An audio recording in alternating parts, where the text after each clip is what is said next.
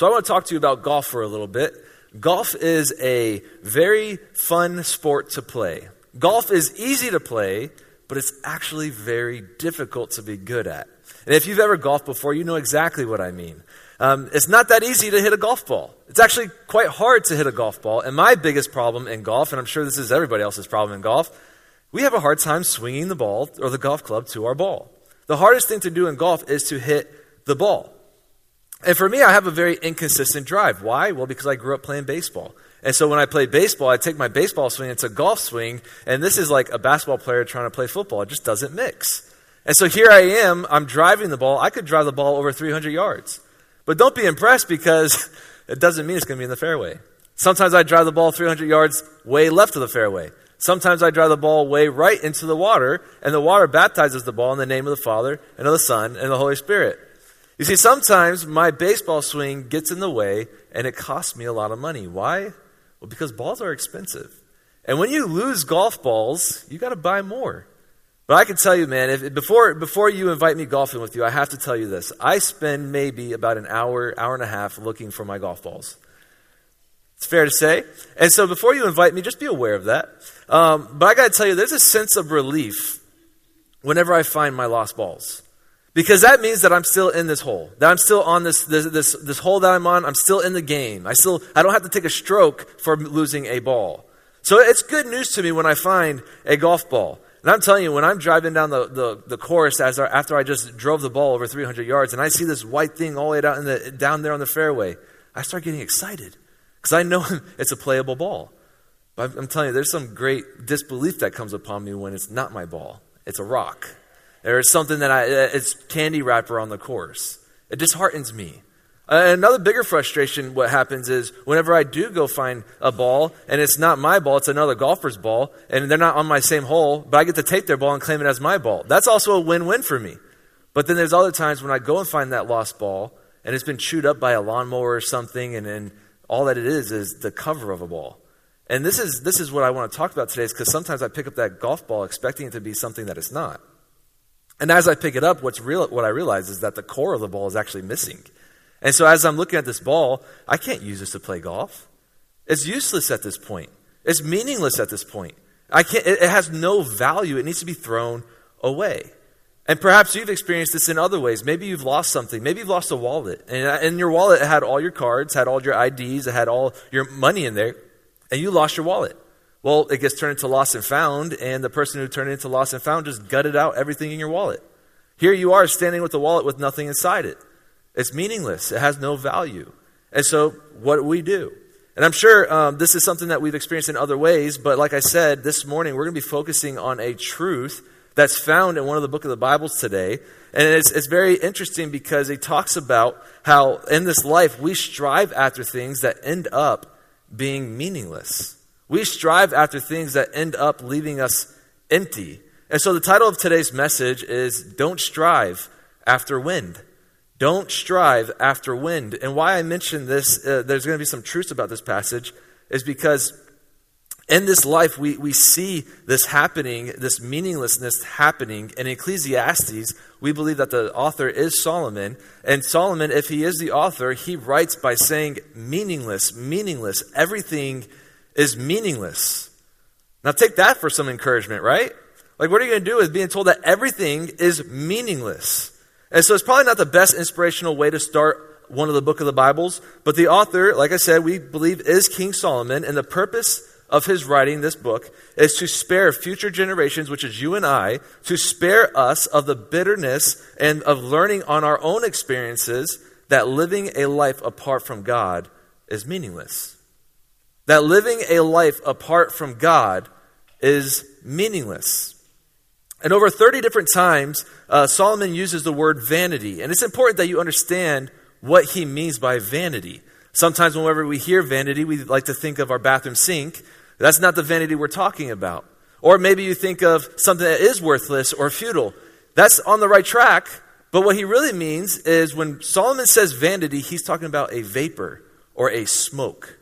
And that's what he means by vanity. It's here and it's gone. We have to remember that. So looking at Solomon, or I'm sorry, Ecclesiastes chapter 1 and 2, Solomon talks about the striving after winds. And what we're going to look at, we're going to look at four meaningless chases, and then we're going to look at the contrary and see how God can use these chases for his greater purpose. So, we're going to begin our first chase in Ecclesiastes chapter 1. It starts in verse 13 of our reading this morning. Words will be on the screen. Here's what Solomon says I applied my heart to seek and to search out by wisdom all that is done under heaven. And it's an unhappy business that God has given to the children of man to be busy with. I have seen everything that is done under the sun, and behold, all is vanity and a striving after wind. What is crooked cannot be made straight, what is lacking cannot be counted. I said in my heart, I have acquired great wealth, wisdom, surpassing all who were over Jerusalem before me, and my heart has had great experience of wisdom and knowledge. And I applied my heart to know wisdom and to know madness and to know folly. And I perceive that this is also but a striving after wind. For much wisdom is much vexation, that means frustration. And he who increases knowledge increases sorrow. So the first meaningless chase that we see is there's a meaningless chase of earthly wisdom. And we know what Solomon's talking in here because in verse 13 he says, Wisdom done under heaven. This means what is done here on this earth. And so if he's talking about that, he says that this is an unhappy business. This is something that is not going to leave you so joyful in the end. And Solomon, what he said, he said, I applied my heart. What he's saying is, I devoted time to this. I have set apart time to try to get the wisdom of this earth. And what does he say it? Well, it's a waste of my time. It was a striving after wind. In the same sense, that is one trying to capture vapor or smoke. Now, I don't know if you ever experienced this, but maybe you were out where it was cloudy somewhere or where it was foggy somewhere. And have you ever tried to just reach out and try to capture that fog? If you ever tried to, what do you have in your hand when you open up your hand? You have nothing. It's empty. It's void. It's meaningless. And that's what he's talking about earthly wisdom is. So, relating this to a meaningless pursuit is to discover earthly wisdom. Why does he say that? Well, what is earthly wisdom? Earthly wisdom is not eternal wisdom. Earthly wisdom is, it doesn't bring any eternal value. So, the more you know about this world, it's really not going to do you any good in the end. And that's why Solomon's like, okay, this is pointless. Now, I want you to consider this. Maybe you've had something happen to you where you don't know why it happened to you. Maybe uh, something rocked your world and it's left you scratching your head. How did I end up here in the first place? What happened to me to get to the point where I'm at now, and what do I do next? You could have had an issue at work that has now changed the status of your employment. You could have had a landlord handing you a notice that you're being evicted. And it's not because you didn't pay your bill, it's because of other factors that you can't control. Maybe you've received a health diagnosis by your doctor. Maybe you had a court subpoena given to you by your spouse. Maybe you've had uh, difficult questions like how can a good God exist with so much evil in the world? Whenever there's many things like this happening in our life, we sit here and we try to figure it out. We try to get the earthly solutions as to what is taking place, especially when things are outside of our control. And I'm not saying that those problems don't have any weight. I'm saying they don't have eternal weight. And that's what Solomon is saying. They don't have any eternal value. So, sure, these problems have weight, but they don't have anything that gives to eternity. And so, finding the solution, finding the information, finding the wisdom for this, Solomon says, hey, you're wasting your time. In verse 15, he says this What is crooked cannot be made straight. He says, What is lacking cannot be counted. What does he mean by this? Well, the truth is, is that there's going to be some things that happen to you. You're not going to get the full picture. It's not going to be right before you with everything saying, hey, this is what you need to do. God's not going to give you a clear sign that says, hey, this is why it's happening. You need to go do this. Sometimes it doesn't work like that. Chances are you won't have enough information to figure everything out. There isn't going to be this full revelation. So Solomon's warning is you can spend a great amount of time searching and seeking, and that time spent is something that you'll never get back. And so, if you do figure it out, if you do spend time getting it, if you do spend time investing all this time finding out all the wisdom about what your situation is, church, there's a chance that by the time you discover it, it's not going to matter because what's done is done. I mean, that's why he says, What is crooked cannot be made straight, what is lacking cannot be counted. The meaningless chase will be to seek out earthly wisdom. I'm not going to lie, that sounds a little downing. That sounds like depressing. What do we do with this? Well, this is vanity. And so the meaningful chase would be to seek out godly wisdom. And so there is a difference. And so in James chapter 1, verse 5, he, uh, James writes to us and encourages us that if any of you lack wisdom, let him ask God, who gives generously with all, without reproach, and it will be given to him. So, church, when we seek wisdom, when we need wisdom, we can't go to the world for it. We can't go to the world for the wisdom. What does the world have to offer to our eternal value? Absolutely nothing. And so when we are seeking wisdom, we have to be seeking wisdom that comes from above, not from under heaven. That is earthly wisdom. And so he also gives us a warning that we need to go to God with our wisdom, but the warnings are spelled out in verse 18. He says, For in much wisdom is much vexation. Remember, I mentioned that's frustration. So, in the more wisdom you get, you're going to be more frustrated. And we're going to talk about that because he who increases in knowledge increases in what? Sorrow. He who increases in knowledge increases sorrow. So, what this means is that the more you know, the more you're going to be grieved. What this means is that the more you discover in this world, the more upsetting it's going to be for you. What he means is the more you find out, the more likely your heart's going to be hardened, especially towards people. I mean, my childhood was, was quite chaotic. I had parents who constantly, constantly fight. And I'm talking about brutal, brutal arguments. And a lot of times my dad will walk out on us and leave us, and my mom will be in her room just crying in puddles of tears. Now, I remember one time being in middle school, going into the room trying to comfort my mom, trying to show her, hey, I'm here for you.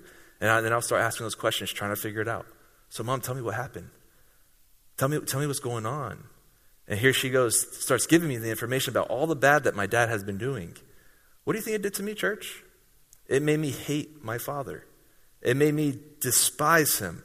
The more you know, the more frustrating it's going to be for you. The more you know, the more sorrow comes to you. And so Paul kind of reminds us like why this is foolishness. He says wisdom from the world in 1 Corinthians 3:19, for the wisdom of this world is folly with God. Folly is foolishness. This is folly with God. And so contrarily, wisdom fr- from God is a direct opposite of folly. It's, it's the direct opposite of foolishness. So the meaningful thing to do is to seek God for the wisdom. And how do you do this? Well, you do this by seeking Him. You seek God in prayer. You talk to God. You communicate with God. You bring your needs before God. You ask God, as James chapter 1, verse 5 says, you spell it out to Him. Ask for wisdom in a situation that you're facing. Seek His word for it. His word can help you navigate in whatever situation you're in. Also, not just that, but guess what? You get to communicate with fellow believers because we are all godly when we are in Christ, and you can be getting godly advice and godly wisdom from fellow believers. And so you've got to utilize and seek godly wisdom.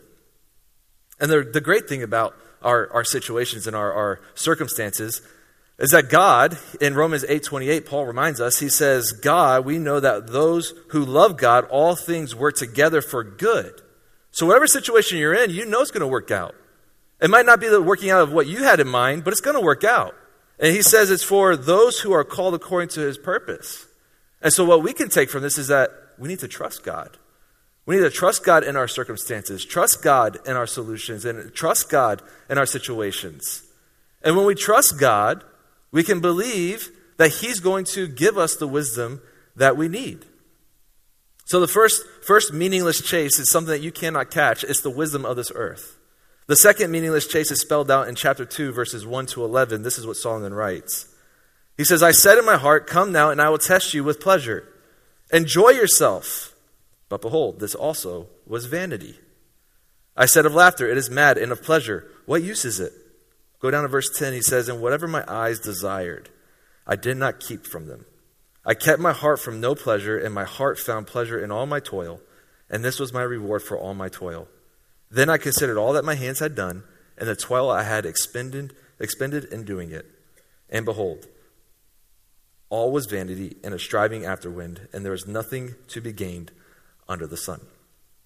The first meaningless chase is earthly wisdom. The second meaningless chase is earthly pleasures. Now, we skipped over a few verses. The reason why we skipped over is because I kind of want to highlight them. What did Solomon do? Well, we know Solomon was a very, very wise, wise person, but he didn't live it wisely. We know the story of Solomon. He kind of wasted his wisdom, and he spells out the things that he did. He said, I used alcohol as a means of pleasure. He said, I built houses and vineyards as a means of pleasure. And, church, you need to know that kings, when they built vineyards, this was like a status thing. This would make them like wow you. You know, if you want to see how great I am, come, come check out my vineyard. And he did this for pleasure. He planted gardens and trees as a means of pleasure, purchased slaves as a means of pleasure. He even owned cattle and animals as a means of pleasure. He invested in gold and silver and all the kind of jewels and the, the treasures of the kingdoms as a means of pleasure. He even had personal entertainers, both uh, singers and, and both male and female. He even then had concubines for his sexual needs for as a means of pleasure. Solomon said, Whatever my eyes desired, whatever my eyes wanted, whatever my heart wanted, guess what I did? I went and I got it. An exhausting list of pleasures, an exhausting laundry list of horrible things. And his advice after all of it? It's vanity. It's worthless. You're wasting your time. It's a vapor, it's a smoke that you cannot catch. And so Solomon is not saying that you as a believer cannot enjoy the pleasures of this life, but caution. Because all the things that he just listed, I don't see how you could be glorifying God in your life if you have some concubines. You know what I'm saying? Amen, right? And, and so Solomon has enjoyed all the pleasures of his life, everything that you can think of. And he calls it vanity because the earthly pleasures never fully satisfied. They never fully satisfied. In a moment of our earthly pleasures, it brings a sense of fulfillment. In our moment, our earthly pleasures bring this moment where we feel good. But it's just moments later where we're coming back to that throne of whatever it is, saying, hey, I need some more. Fill me back up. And that's the dangers of earthly pleasures is that it's fleeting. It's here for a moment, it's gone. And so this is a striving after when do not strive after the pleasures of this world. And what Solomon discovered is what many of us discovered is that there is nothing in this world that can actually truly satisfy us except one thing. And is that, that is our faith in Jesus Christ as our Lord and Savior. And so fulfillment in this world does not last, but the more focus that we need to have is a meaningful chase, and that's to seek godly pleasures. Jesus talked about the fulfillment in him in the Gospel of John. On one occasion, he was at a well with a woman from Samaria, and he's talking to her, and he's like saying, Hey, can you please get me a drink? And she kind of responds to him, and they have a conversation, but he proceeds to inform her that only he fully satisfies. In, in verse 13 of John chapter 4, he says, Everyone who drinks of this water will be thirsty again. But whoever drinks of the water that I give him, they'll never be thirsty again. I will quench the thirst, is what Jesus is saying. The water that I give him will become in him a spring of water welling up to eternal life.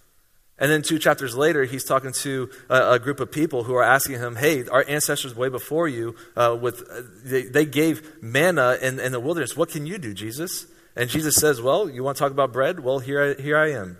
John six thirty five. I am the bread of life."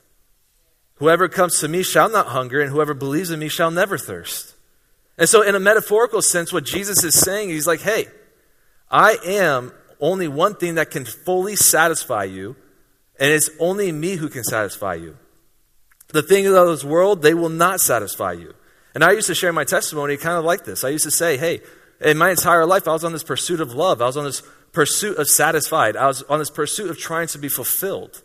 And after every high, after I did drugs, and after every high I was on, I remembered coming to a crashing low. I, I remember after every uh, bottle that I would go to, I would feel empty after I woke up from my and being sober. I, would, I remember feeling that hollowness and that, that emptiness. I remember after every time I came to this crashing low, every time I went into a sinful indulgence, I remember the shame that came over me. And it wasn't until I placed my faith in Jesus Christ when all this started to change. That's when I realized that I was fully satisfied in Christ. And so, whatever you're desiring in this world, church, it's going to leave you empty. Remember, Solomon is trying to spare you from the exhausting, fleeting uh, pleasures and pursuits that you go on. These are meaningless chases. So, whatever you're desiring in this world is going to leave you empty. Only Jesus can fully satisfy you. So, we've talked about the first, which is earthly wisdom, the second, which is earthly pleasures. We're going to go into our third point now, as Solomon writes about it in verse 12 of chapter 2 in Ecclesiastes. He says, So I turned to consider wisdom and madness and folly. For what can the man do who comes after the king? Only what has already been done. Then I saw that there is more gain in wisdom than in folly, and there is more gain in the light than in darkness. The wise person has his eyes in his head, but the fool walks in darkness. And yet I perceive that the same event happens to them all. Then I said in my heart, What happened to the fool will happen to me also. Why then have I been so very wise? And I said in my heart that this is also a vanity. For of the wise as of the fool there is no enduring remembrance, seeing that in the days to come all will have been long forgotten. How the wise dies just like the fool. So I hated life, because what is done under the sun was grievous to me, for all is vanity and a striving after wind. The third meaningless chase is earthly living. Earthly living is a meaningless chase. Now, our focus in this world, what he means by this, cannot be fixated on the things of this world. You and I, as Paul says, are citizens of heaven. What this means is that if we're citizens of heaven, we are no longer a residence to this world. And in First Peter, Peter talks about this. He says, You are just a foreigner passing through. You're here for a moment. You're here for a, a small period of time. This is not your home. You are a foreigner in a foreign land. And so Solomon, he says, and as he was the wisest person, he says, I'm going to die just like the fool dies. And when we die, the reality is that everything that we built up in this world, everything that we've put our heart after, all the achievements and everything, they're not going to come with us. Our achievements, our status, our wise decisions, our earthly credits, they're not going to show up in our grave. They're not going to show up in our coffin. I mean, too many times we live our life measuring our life to the progress in a mindset that is actually apart from the will of God for our life. And so the worldly achievements that you're striving after, they're not going to matter after you pass away. To make us feel really insignificant, 10 out of 10 people die. 10 out of 10 people die. It's a fact. And, the truth is, as an artist that I respect, he said this during a podcast. He said, I remember walking through a park, and in this moment, I became terrified. Walking through this park, seeing this older woman walking with her dog, I see these little kids playing baseball, and I think every single person in this park is going to die. But this park will still be here. And it was here before me, and it's going to be here after me. Time is this thing that is going to continue with or without you. Reality, church, is when you focus on your earthly living, it's nothing but vanity. It's a vapor, it's a smoke that you're trying to catch, and you're never going to catch it. It's meaningless pursuit. So, what Solomon is saying is that one should not live for this world. And he's not saying that you should just throw everything away and live like the fool. That's not what he's saying either. But instead, he's saying have a more meaningful chase. And that more meaningful chase would to be pursuing a godly living, living a life that will glorify Jesus Christ. Here's a reality, church. Future generations, they will not remember all the wise things that you've done in this world. Future generations will not remember the time that you went to the grocery store and, and chose to get organic food over the regular processed stuff. They're not going to remember that. But here's what future generations will remember that you are a man or a woman who bowed your knee to the King of Kings and to the Lord of Lords and said, I am a follower of Jesus Christ. That is what future generations will remember you as. And so, needless to say, we need to not build our life on perishable pursuits. Instead, we need to build our life on the foundation of Jesus Christ. And Jesus said this about wise living in Matthew chapter 7, verse 24 and 25. He says, Everyone then who hears these words of mine and does them will be like the wise man who built his house on the rock. And the rain fell, and the floods came, and the winds blew and beat on that house, but it did not fall. And because it had been founded on the rock. And he continues to say that the fool actually builds his house on what? Sand. And so when you build your life on the foundation of Jesus Christ, you experience wise, godly living. And check this out. When you build your life on Jesus, that godly living is going to come to you and he's going to help you manage you. He's going to help you manage and navigate you through the earthly living. That's the glory of Jesus Christ, right? And so here we go. Wisest living you can do, the wisest thing you can do is to build your life on the foundation of Jesus Christ. And then Solomon then turns to a fourth meaningless chase and it's found in verses 18 to 23. We're going to read that now. He says, I hated all my toil, in which I toiled under the sun, seeing that I must leave it to the man who will come after me. And who knows whether he will be wise or a fool? Yet he will be master of all. Which I toiled and used my wisdom under the sun for. This also is vanity. So I turned about and gave my heart to the despair over all the toil of my labors under the sun. Because sometimes a person who has toiled with wisdom and knowledge and skill must leave everything to be enjoyed by somebody who didn't work hard for it. This also is vanity and a great evil. What has a man from all his toil and striving of heart with which he toils beneath the sun? For all his days are full, uh, full of sorrow, and his work is vexation, frustration. Even in the night, his heart does not rest. This also is vanity. So the fourth meaningless chase is earthly wealth. Now, remember, Solomon's frustrations here is that people will benefit off of the wealth that he's built up, his hard work, all the time that he spent and putting those hours in at work. Everything he's done, somebody else is going to benefit from it. So his concern is obvious that he worked all hard for this. How does he know that the next person is not going to work hard for it? And when he dies, the stuff, his wealth, and everything that he has built up is going to be enjoyed by somebody else. So the question is, how can he know or trust that the person who's going to get it and they benefit off it, how does he know they're going to be wise or a fool with all the stuff that they gain? And so his question is genuine. I mean, look at the prodigal son.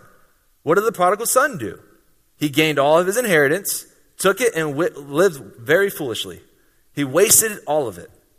That was earthly wealth right there down the drain.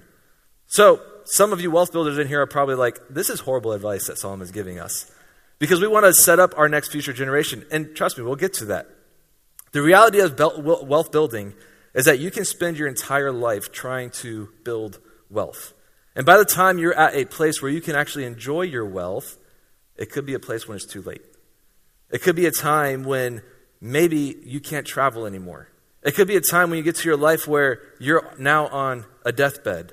It could be a time where you have nothing but wealth and you find yourself to be lonely. The truth is is you can ask any celebrity Ask any, any famous person who got wealth early on. And I'm pretty sure they'll have a testimony that goes along the lines that there's so many sleepless nights and depression that I face because I have all this wealth, but I have nobody I can trust. I have all this wealth, but it shows nothing for it. And so, with this in mind, what we're talking about, church, is that building wealth is not a sinful thing.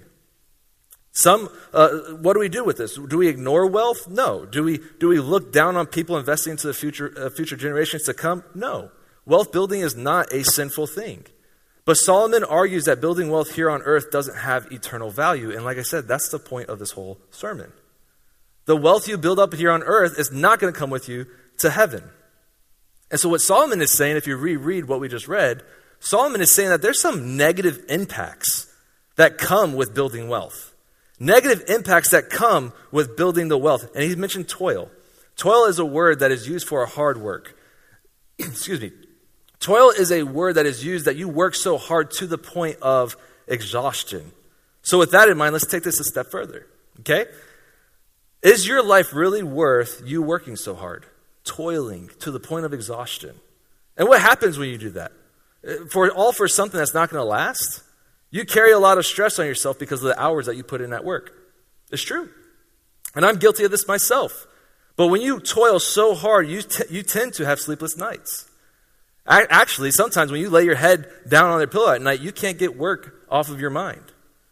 You see, this, this brings stress on us, and then we lose hours of sleep. What happens when you lose hours of sleep? Your health declines. And then, when you work excessively hard, you bring anxiety upon yourself. Toiling makes it seem as if you wake up, you go to work, you come home for dinner, you go to sleep, just to wake up, go to work, come home for dinner, and it's a cycle that repeats itself over and over and over again. And what happens, church, is that there's this no work or life balance. And when you work too much, it indicates that maybe you're more about your job than you are about your faith. This is wealth building here on earth. And if you're saying, well, no, Kevin, I have a paycheck to, I, I need to make a paycheck. I have to work extra to get more money. You're doing it because you don't want, you, you, you have that fear of not having a paycheck. And you think putting extra hours in is going to give you a promotion later on so that you can continue to build and build and build so you can have a greater and greater wealth. Solomon is saying that there's dangers to that. But that doesn't mean we can't enjoy the things of wealth. And so track with me because there's a meaningful chase, and it's to have a godly wealth a godly wealth. The wealth that you have, how can you use it for the glory of God? And I'm convinced that when you use the wealth that you have for the glory of God, the beautiful thing is that He's going to actually trust you with more wealth. And that's, that's, that's the economy of God that no one understands. And so think of it like this, and I'm going to brag on two families, not going to name them because I'm pretty sure I didn't tell them about this, and I don't want them to feel like I'm singling them out. Um, and I don't also want to take any blessings from them. But I came before you all about three weeks ago asking for a need. I was taking a mission trip with 12, stu- 12 people up to Mount Vernon, Georgia, and a reservation I had back in February called me and said, Hey, we don't have a van for you. I didn't have a vehicle. How am I going to get a group of 12 people to a mission trip the very next day? We're leaving at 5.30 in the morning. How does this happen? And so I said, hey, you guys want to pray for me? Pray for a vehicle. Well, two of you, two families came before me after the uh, service, and they said, hey, we want to donate our vehicle to you. I'm like, what? This is amazing. This is what I'm talking about. Using the things that God has blessed you with for His glory. And both of their testimonies were very similar. When I came home and I thanked them so much and I handed the keys back to them, they said, Kevin, you don't have to thank me because this, this isn't my car. This is God's car. And I was so blessed by their testimony because that is a perfect picture of what I'm talking about how we can use our wealth for a godly purpose. And so Solomon is not saying that wealth is completely corrupt, but it's wise to it is wise to build health, but not to be consumed with it. And when you do get that taste of wealth, make sure you're using it for the glory of God. And so as we close out this message, if I could give you one take home point of this entire message, it would be this to strive to live a life purposeful for Jesus Christ. To strive to live a life purposeful for Jesus Christ. The reality, church, is that this world has a lot of beauty in it. It has a lot of good stuff in it. I'm not going to lie to you. It does. And we can enjoy some of it. We just cannot hold on to it forever. Because if we hold on to it forever, it's going to have a hold on us. And when it has a hold on us, we miss the purpose of why we even exist. So we exist to live a life that glorifies God. That's why you and I were created. That's why your heart is beating in these pews. And I want to look at how Solomon close, closes out Ecclesiastes because it kind of like puts a nice little ribbon and a bow on the present that he's given to us in the book of Ecclesiastes. In chapter 12, verse 11 to 14, this is what he says. He says, The words of the wise are like goads, and like nails firmly fixed on the collected sayings. They are given by one shepherd. My son, beware of anything beyond these. Of making many books, there is no end. Of much study is weariness of the flesh. The end of the matter, all has been heard. Fear God and keep his commandments. For this is the whole duty of man. For God will bring every deed into judgment with every secret thing, whether good or evil. Two verses I want to point out here as we close is verse 11 mentions these goads. I don't know if you know what a goad is, but a goad are these sharp metal tips that are attached to a shepherd's staff. And as the shepherd is trying to get the cattle to move in the right direction, this is a metal tip that is poking them in their behind. Is pointing them in the right direction. That's what the shepherd's doing to the cattle and the animals.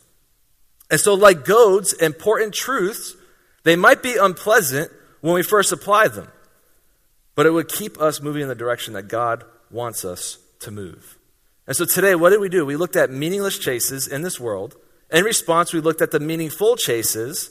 But to sum it all up, church, strive to live a life that's purposeful for Jesus Christ. Verse 13, Solomon said, Fear God and keep his commandments. Now that is a meaningful life to pursue. Amen? Let's pray. Father, I thank you, Lord, for this time in this pulpit to share the word, to share your word. I thank you for the words of Solomon that he's given to us and how he's using his experiences to spare us of a lot of heartache and a lot of frustration and vexation. But Father, the, the truth is, is that there's many of us in here who, who we struggle with going to the world for wisdom. We struggle going to the world for our pleasures. We struggle with going to the world on how we should live our life. We struggle with how we should use our worldly wealth.